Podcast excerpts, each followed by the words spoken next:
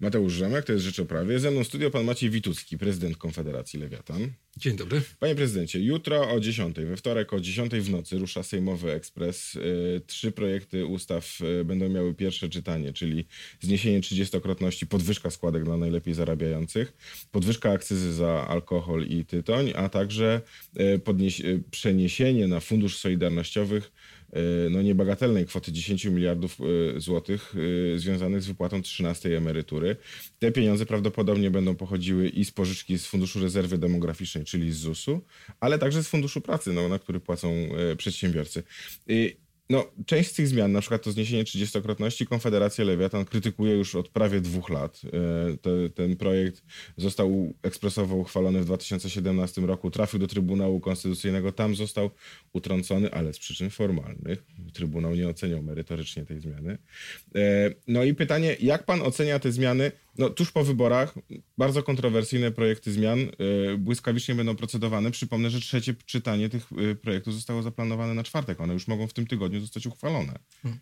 Znaczy, rzeczywiście to jest, to jest e, w negatywnym sensie zaskakujący ruch, bo mamy no, po pierwsze, to jest konsekwencja nowych czasów w polityce, które po pierwsze, taka dawka obietnic politycznych czy wyborczych, ona zmniejszyła z dziesiątek, kiedyś setek milionów do miliardów złotych. To dzisiaj w tym się mierzy obietnice wyborcze. A po drugie, te obietnice próbuje się spełniać po wyborach, czego kiedyś też niekoniecznie w pełnym wymiarze robiono. No i teraz y, mamy znów trzy złe trendy. Po pierwsze, powrót do projektów poselskich no bo, bo znów jest to używane z pełną premedytacją przez rząd, wprowadzane, wprowadzenie krótkiej ścieżki bez jakiejkolwiek e, dyskusji z partnerami społecznymi, z pracodawcami, związkami zawodowymi. E, po drugie mamy 22, czyli ten tryb nocny, a to, a to nie jest bez znaczenia do takiego podko, podkopywania zaufania do, do, do jakości tworzonego prawa. No i po trzecie mamy kreatywną księgowość celem zachowania z jednej strony reguł budżetowych, z drugiej strony tej, tego świętego fetyszu zrównoważonego budżetu na, na rok przyszły. Tak naprawdę znów jest jest to kreatywne przesuwanie pieniędzy z jednego funduszu na, na drugi. Dlaczego Państwo krytykujecie to zniesienie 30-krotności? Już skonkretyzujmy naszą rozmowę. Y, od dwóch lat mówicie, że ona jest niekorzystna nie tylko dla biznesu, ale także dla systemu emerytalnego. Z kolei z drugiej strony, od, ze strony rządu słychać głosy, no ale przecież to są pieniądze od najbogatszych, to będzie potrzebny y, y, zastrzyk pieniędzy dla budżetu państwa, no naprawdę potrzebny w przyszłym roku. No i trudno jakby w, w tym wszystkim się zorientować, po czyjej stronie jest racja? Tak. Najpierw uwaga y, taka natury filozoficznej. Trzydziestokrotność w ciągu ostatnich trzech, czterech miesięcy y, przesuwa się od ściany do ściany, od będzie do nie będzie w wymiarze administracji publicznej myślę około dziesięciu razy między premierami, ministrami finansów, rzecznikami Ministerstwa Finansów, premiera, partii. W związku z czym pierwszy element to jest jakby absolutne demolowanie zaufania do systemu, do systemu prawa, no bo skoro ci, którzy mają płacić ten, ten wyższy ZUS i, i pracodawcy, którzy mają go zabudżetować, oni w ciągu trzech miesięcy mają taki maniakalno-depresyjny zestaw od ściany do ściany, to nie buduje zaufania do systemu prawnego dalece poza tylko decyzją o 30-krotności. Teraz drugi element jest taki, że mówi się o, i to się niestety przebiła kalka o, o podatku od najbogatszych. Y, ten, ten, ta 30-krotność ZUS-u to jest, to jest podatek od tych najlepiej wykształconych, od tych, którzy tworzą wartość dodaną. To jest 350 tysięcy osób, zarabiających powyżej 12 tysięcy złotych brutto miesięcznie. I w tej masie jest bardzo niewielu milionerów, no bo wszystkim kojarzą się z milionerami. To są młodzi ludzie, y, którzy pracują w firmach deweloperskich, którzy pracują na stanowiskach menedżerskich. Właśnie ci, którzy zgodnie ze strategią odpowiedzialnego rozwoju premiera Morawieckiego mieli tworzyć wartość w Polsce, a ich wynagrodzenia spadną netto o 11%, koszty pracy dla ich pracodawców wzrosną około 16%, co spowoduje, że staniemy się mniej konkurencyjni wobec innych, wobec innych krajów. No, skutek tej zmiany jest niebagatelny, bo to 5,2 miliarda złotych tylko w przyszłym roku. Czy pracodawcy, przedsiębiorcy mają takie pieniądze i czy są gotowi na to, żeby je zapłacić? I to jest kolejny element takiego nieporządnego prawa. Znaczy, ocena skutków regulacji mówiła o 5 miliardach złotych. Ostatnio w tym projekcie staje się zapisane nawet 7 miliardów. Nie wiem skąd w międzyczasie te 2 miliardy się znalazły, może dlatego, że to lepiej pasuje do tego zrównoważonego budżetu w teorii przynajmniej. E, a myśmy oglądali opracowania, w których, z których wynika, że to będzie w pierwszym roku może półtorej, może dwa miliardy.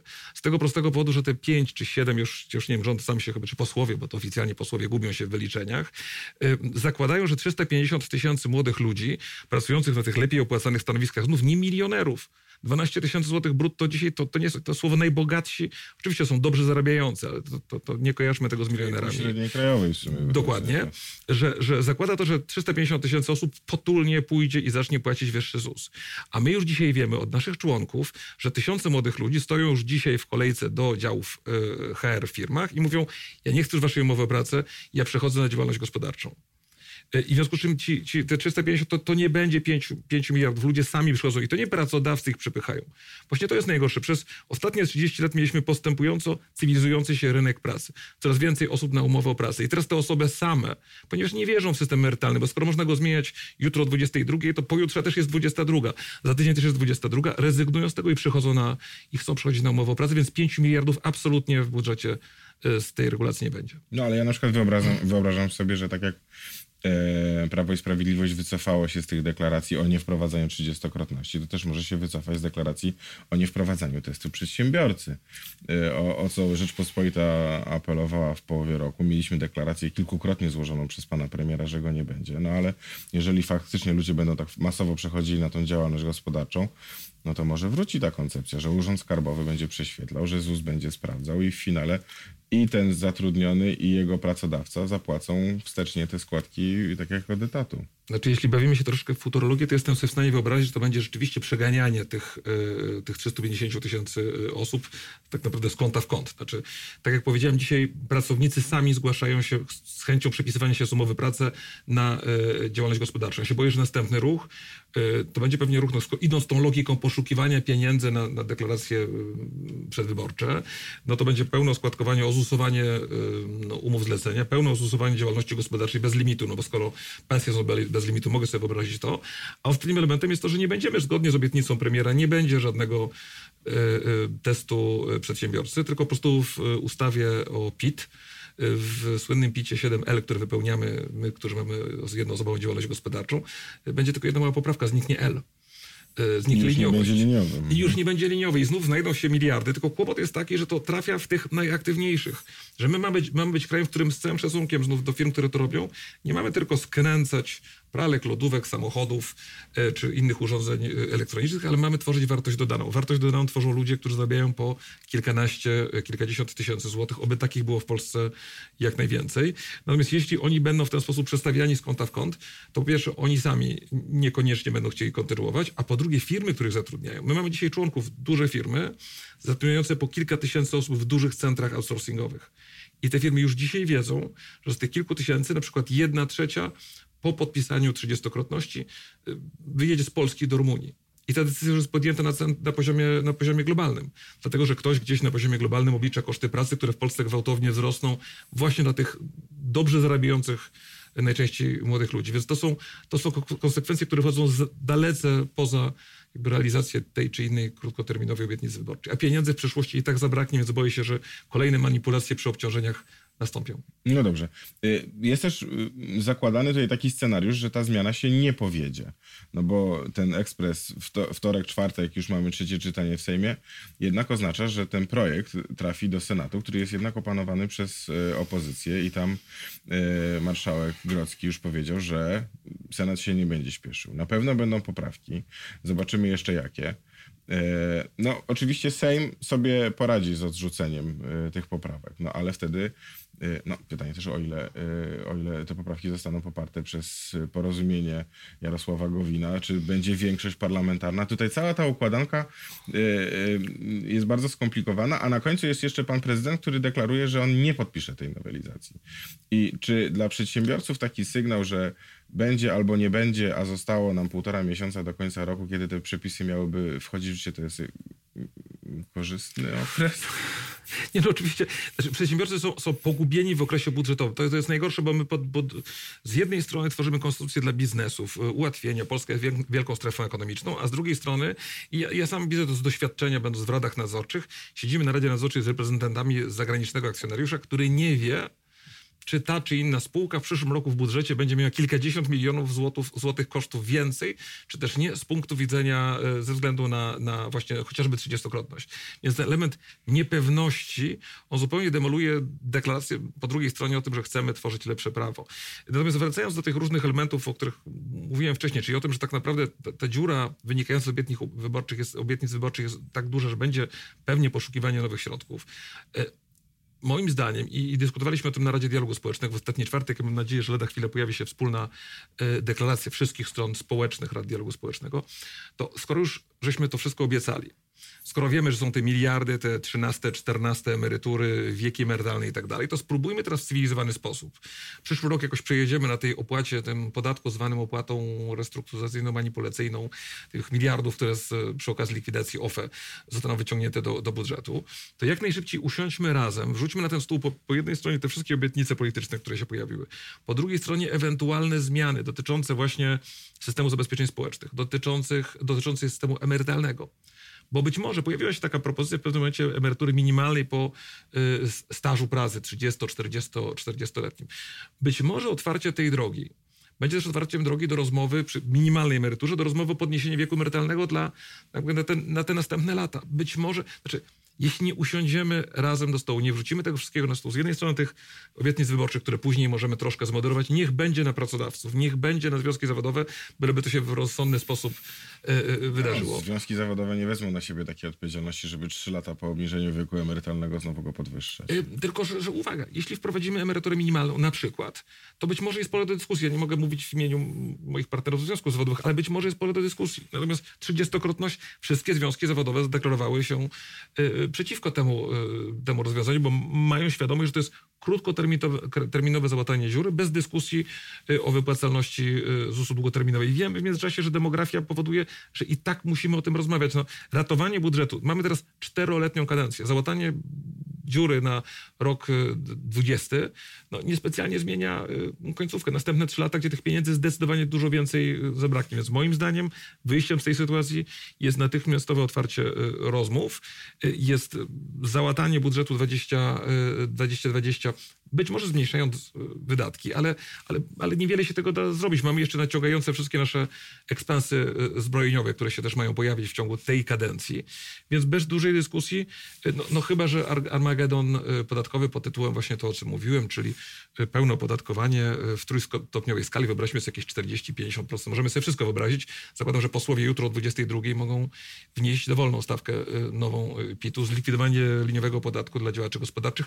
To wszystko nad nami wisi, jeśli nie do tego programu do tego projektu razem. No ale to są wszystko scenariusze na 2021, czyli już po wyborach prezydenckich. E, I już się w tej chwili mówi o tym, że może ten przyszłoroczny budżet z tymi poprawkami, z tymi dodatkowymi pieniędzmi z akcyzy, ze zniesienia 30-krotności, a może z pełnego oskładkowania też umów zlecenia, jakoś się dopnie, ale budżet 2021 z tymi narastającymi wydatkami na 13 emerytury, na 500 plus, na 300 plus, na te wszystkie wydatki na niepełnosprawnych i, i, i inne, i właśnie na przykład też te wydatki zbrojeniowe, już się na pewno nie zepnie i wtedy faktycznie będzie do wyboru albo ciąć wydatki, albo podnosić podatki.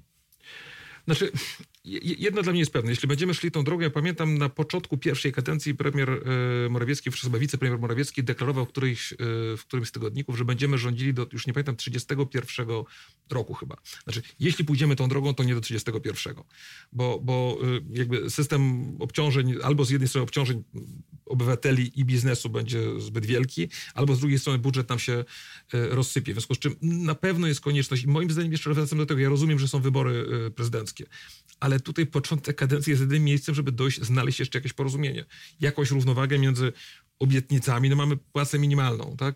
Y, płaca minimalna znów jest kolejnym elementem, który został zadeklarowany w ramach kampanii, no ale formalnie przynajmniej póki co, y, to jest kompetencja y, z jednej strony rządu, z drugiej strony Rady Dialogu, Rady Dialogu Społecznego, więc być, jeśli usiądziemy, to może znajdziemy jakąś ścieżkę, która wszystkich nas nie, y, nie wywróci. Więc jeśli pójdziemy krótkoterminową ścieżką pod tytułem dzisiaj 30-krotność, jutro zusowanie działaczy, pełne zusowanie działaczy gospodarczych i, i umów zlecenia, pojutrze, nie wiem, koniec podatku liniowego bez testu przedsiębiorcy, bo rzeczywiście tutaj pan premier niewątpliwie nas nie będzie musiał okłamywać, to po prostu można zmienić, likwidując jedną literkę w 57L. Mhm. I, i, I taki Armagedon no, no na pewno nie jest w interesie nas wszystkich, nie jest w interesie biznesów, które, które są zrzeszone w Lewiatanie, ale też zakładam wszystkich Polaków.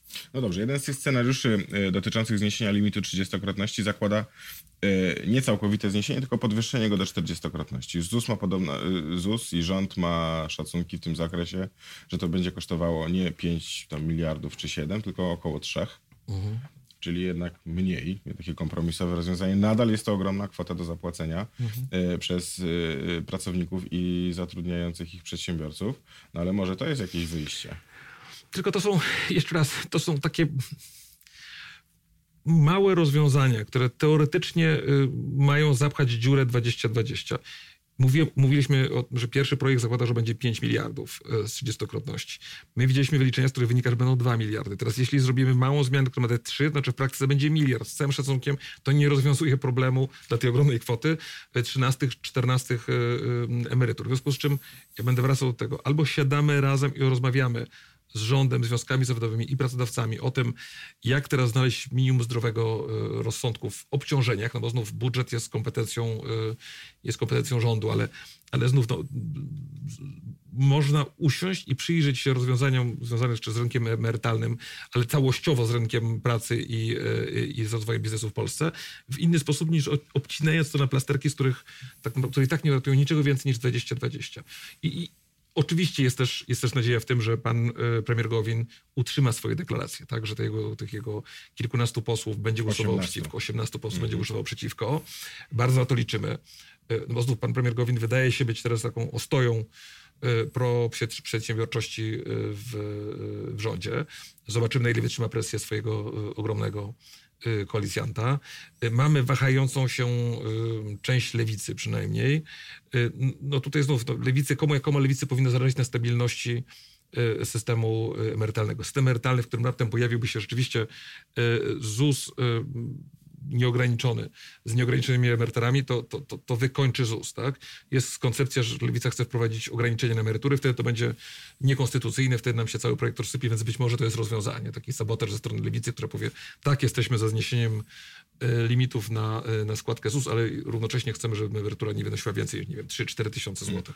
Płacicie jak najwięcej, dostaniecie niewiele. E, tak, no bo, ale to w ogóle też jest troszeczkę taka, taka, takie zamieszanie, w którym składkę ubezpieczeniową traktuje się jako podatek. Zresztą nawet, nawet ministrowie rządu mówią o tym, że to jest system podatkowy i to jest system, w którym naj, najbogatsi nie płacą najwyższych podatków. To jest ubezpieczenie, a nie podatek. W specyficzny sposób zorganizowane. Y, ale jednak ubezpieczenie, które w jakiś proporcjonalny sposób ludziom powinno te emerytury wypłacać. No tak, no bo za tą składkę zapłaconą dzisiaj w przyszłości będzie przysługiwała odpowiednio wyższa emerytura. Kiedy doskonale wiemy, że w przyszłości tych pieniędzy będzie jeszcze mniej, ponieważ dzisiaj mamy osób w wieku produkcyjnym około dwóch trzecich, za 40 lat będziemy ich mieli mniej niż połowę, więc to są decyzje, które dzisiaj w pełni, ja bym bardzo prosił, żeby, jeśli te, te, ten kap zostanie zdjęty i tam będzie informacja o tym, że któreś z dzienników pisał ostatnio, że, że premier będzie dostawał emeryturę kilkadziesiąt tysięcy złotych, prezydent również, więc bym bardzo prosił, żeby tym wszystkim osobom, którym zniesiona zostanie 30-krotność, wystawić gwarantowane przez Skarb Państwa dokumenty, które zapewnią, że ta emerytura będzie. Wszyscy doskonale wiemy, że jej nie będzie że to sobie będą płaciły nielimitowany y, ZUS, ale nie dostaną tych kilkudziesięciu tysięcy złotych emerytury za, za kilkadziesiąt lat. No to jest, mój 11-letni syn jest w stanie tego liczyć. Jest pan szefem organizacji przedsiębiorców i zastanawiam się, co można im e, w tym takim burzliwym okresie poradzić? Jak oni się mają przygotować na 1 stycznia, w którym nie będzie limitu 30-krotności albo będzie? Będzie wyższa akcyza na, na alkohole i tytoń albo nie będzie? Będzie ten budżet rozbuchany i na przykład ten fundusz pracy uszczuplany albo nie będzie? Jak się, czy jest, można się do tego przygotować, czy trzeba po prostu cierpliwie czekać na rozwój sytuacji? Znaczy, najgorsze jest to właśnie to, to, to ostatnie pana słowa, cierpliwie czekać. Y, a my nie mamy czasu na czekanie z inwestycjami. Problemem ostatnich czterech lat, jednym z niezrealizowanych elementów strategii odpowiedzialnego rozwoju był ten brak wzrostu wystarczającego inwestycji. No oczywiste, oczywiste zachowanie dzisiaj przedsiębiorców jest takie, że kiedy słyszą, że jutro o 22 kilkadziesiąt milionów złotych w przypadku dużych firm może znikać z ich budżetu, no to zakładają najgorszy scenariusz i czekają z inwestycjami.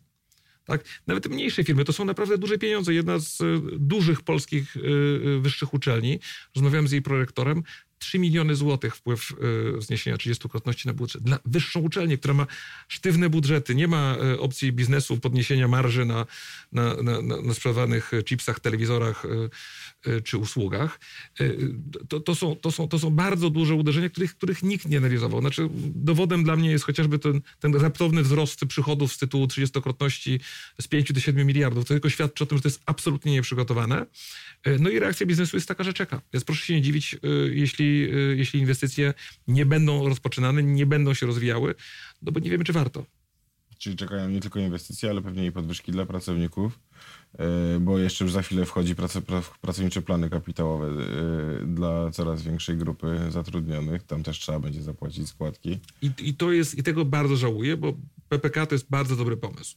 Tylko PPK jest fragmentem systemu ubezpieczeń społecznych jednak dla, dla Polaków. I przy tym zamieszaniu, które mamy ostatnio, no proszę mi znaleźć młodego, rozsądnego człowieka, który wierzy jeszcze przez sekundę w system, który można zmienić jutro o 22, a być może e, 18 posłów pojutrze jednak to zablokuje, a być może przejdzie, a wtedy prezydent za trzy miesiące. Znaczy, to jest minowanie e, zaufania do, do całości systemu.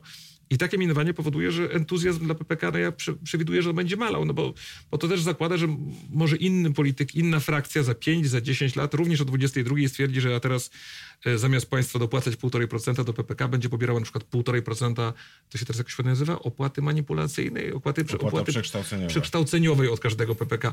To, to jest kłopot. Także dobry pomysł, który się pojawił, który teraz wchodzi, wchodzi w momencie takiego zamieszania wokół systemu zabezpieczeń, że, że młodzi ludzie, którzy już mieli tendencję do niewierzenia w to, że jakiekolwiek emerytury będą, y, no myślę, będą jeszcze mniej wierzyli, więc, więc to też minuje nawet dobre projekty, które są obok. No dobrze, bądźmy dobrej myśli, że jednak tam spadnie jakaś refleksja na, na posłów, a tym bardziej na senatorów, a, a na sam koniec może pan prezydent y, uspokoi sytuację. W pierwszych dni czekamy na realizację deklaracji pana premiera Gowina i, i wszyscy polscy przedsiębiorcy na to liczą. Bardzo dziękuję za rozmowę. Dziękuję bardzo. Moim gościem był Maciej Wituski, prezydent Konfederacji Lewiatan.